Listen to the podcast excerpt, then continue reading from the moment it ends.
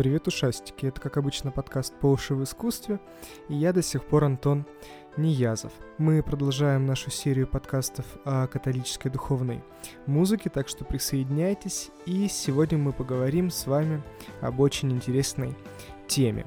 Но прежде чем переходить к ней, расскажу немножко про хомячка.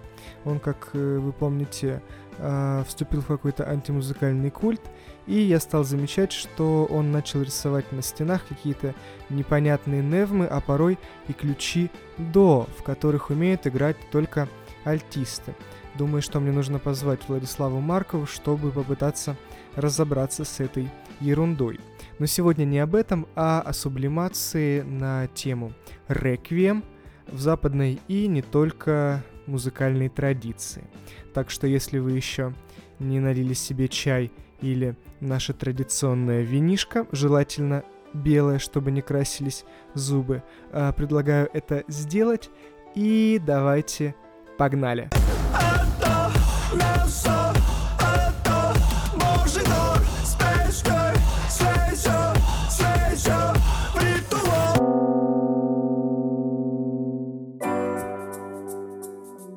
Итак, начнем, наверное, с того, что реквием — это та же месса.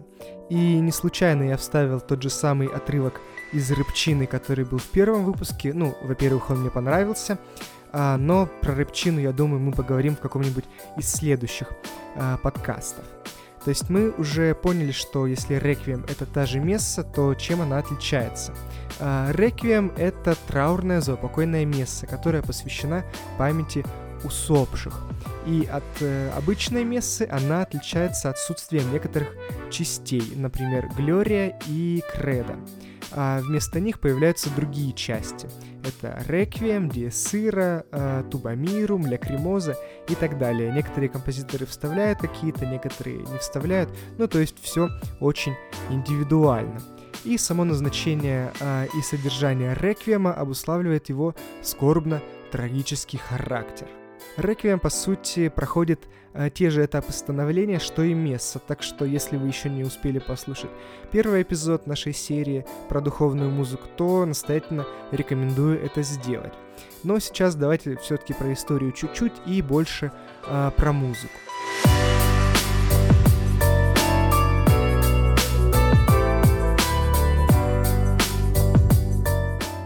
Автор первого реквиема был э, Иоганнес Окигем. Э, про него, кстати, э, удивительным образом пишет Ляля Кандурова в своей книге «Полчаса музыки». Это такой сборник эссе, так что э, это не реклама, просто рекомендую хорошее э, чтиво про музыку и искусствоведение. И вот сейчас мы давайте немножко отрывочек от Гема послушаем, чтобы понять вообще, что такое первый реквием.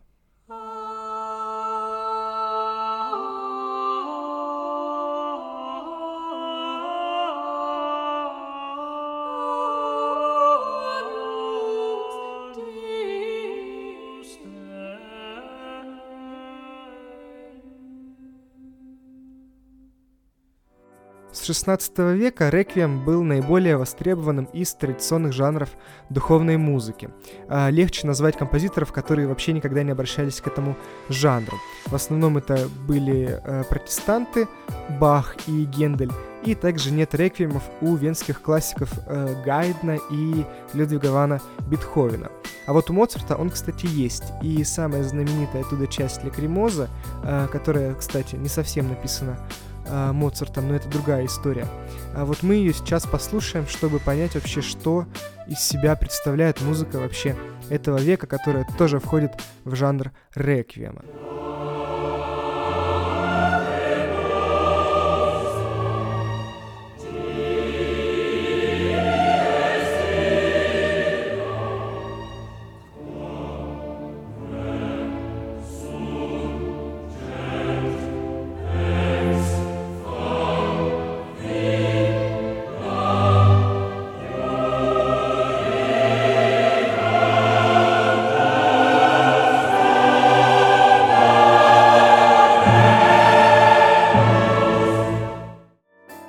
Также один из знаменитейших опусов в этом жанре — это «Реквием Верди».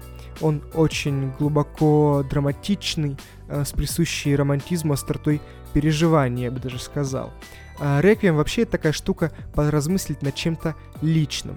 И там есть вторая часть, э, которая называется «Диес сыра», «День гнева». Вот ее хочется мне прочитать немножко на русском. День гнева, тот день э, повергнет мир во прах, по свидетельству Давида и Сивилы. О, каков будет трепет, когда придет судья, который все строго рассудит.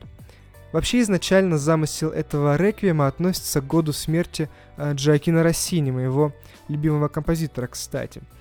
Это побудило Верди обратиться к наиболее уважаемым итальянским композиторам того времени, но которые сейчас, естественно, ныне забылись с предложением как бы объединиться и написать коллективную траурную мессу годовщине смерти композитора – Потом впоследствии он эту идею развивает, пишет уже э, реквием сам. И вот как раз мы сегодня послушаем оттуда вторую часть «Dies Irae».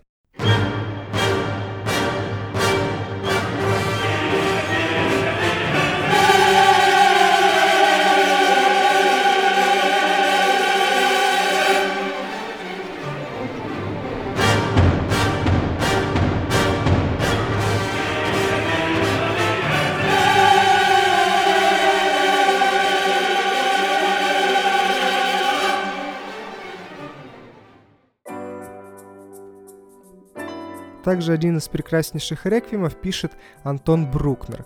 Но о нем говорить и слушать мы не будем, а сразу перейдем к французам, к моему любимому Габриэлю Фаре. Музыковеды спорят, э, думая, какие были причины создать это произведение. Э, то ли смерть родителей, э, в 1885 году умирает отец, через два года мать, то ли смерть близких товарищей по цеху Ференца Листа или Сезана Франка, ну, в общем, это не важно. Хотя сам Фаре говорит э, вот так, что он создал реквием просто так, ради удовольствия, если можно так сказать. Также очень интересно, что он состоит из семи частей, и две из них, Либе Роме и Ин Парадизмус, обычно не входят в структуру традиционной заупокойной мессы. Но в то же время Фаре не включает в свой реквием традиционную для этого жанра часть Диес Ире. Возможно, он считал, что эта часть как бы повествует э, немножко не о том и дисгармонирует с общим таким э, мягким настроем всего опуса. Это необычайно, на самом деле, интимное и очень личное произведение. Э, особенно это видно в части Либе Роме, которую мы сейчас с вами и послушаем.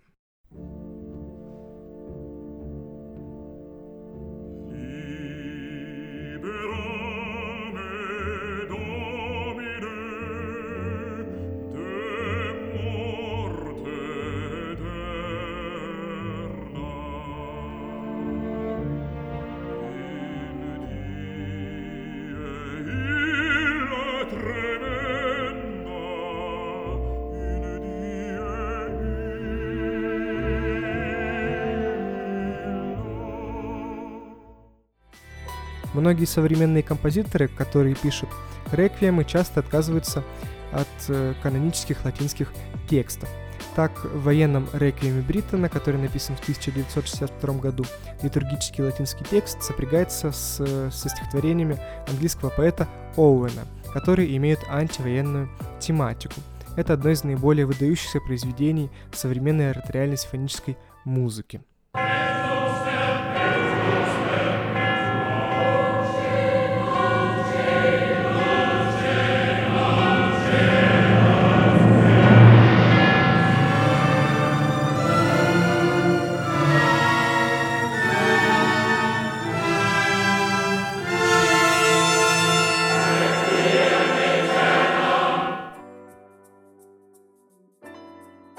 Также произведение с подобной тематикой пишет Моисей Вайнберг, где-то примерно в эти же года, что и Бриттон. Но, к сожалению, оно было исполнено только в 2009 году Ливерпульским Королевским симфоническим оркестром.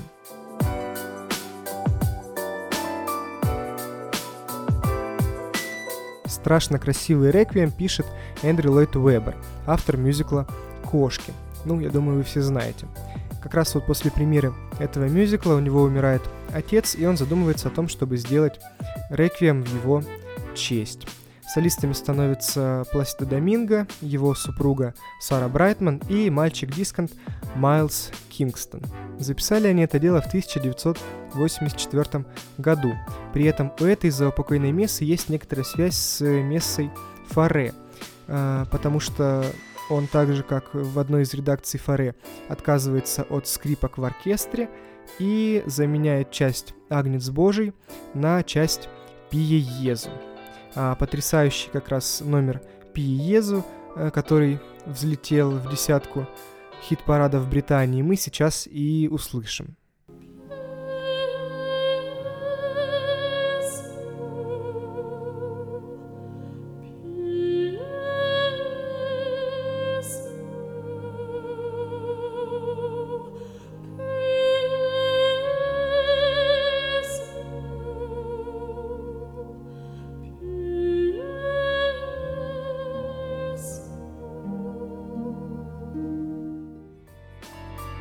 Конечно, также рекомендую послушать реквиеми недавно ушедших от нас Сергея Михайловича Слонимского и Пендерецкого.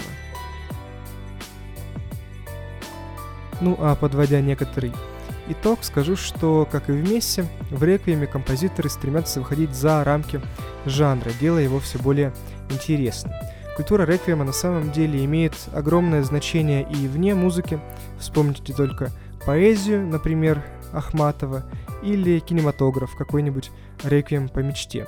Но, кстати, даже вне академической музыки есть огромное количество песен и даже альбомов, которые так и называются реквием. Ну а я рекомендую всем ставить лайки, делиться этим подкастом в соцсетях и давайте до скорой встречи. В следующем выпуске поговорим про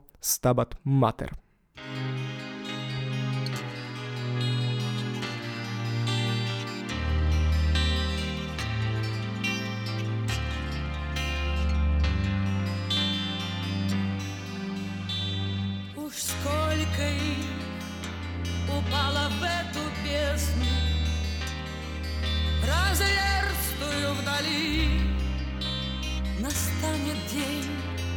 когда и я исчезну С поверхности земли застынет все, что пело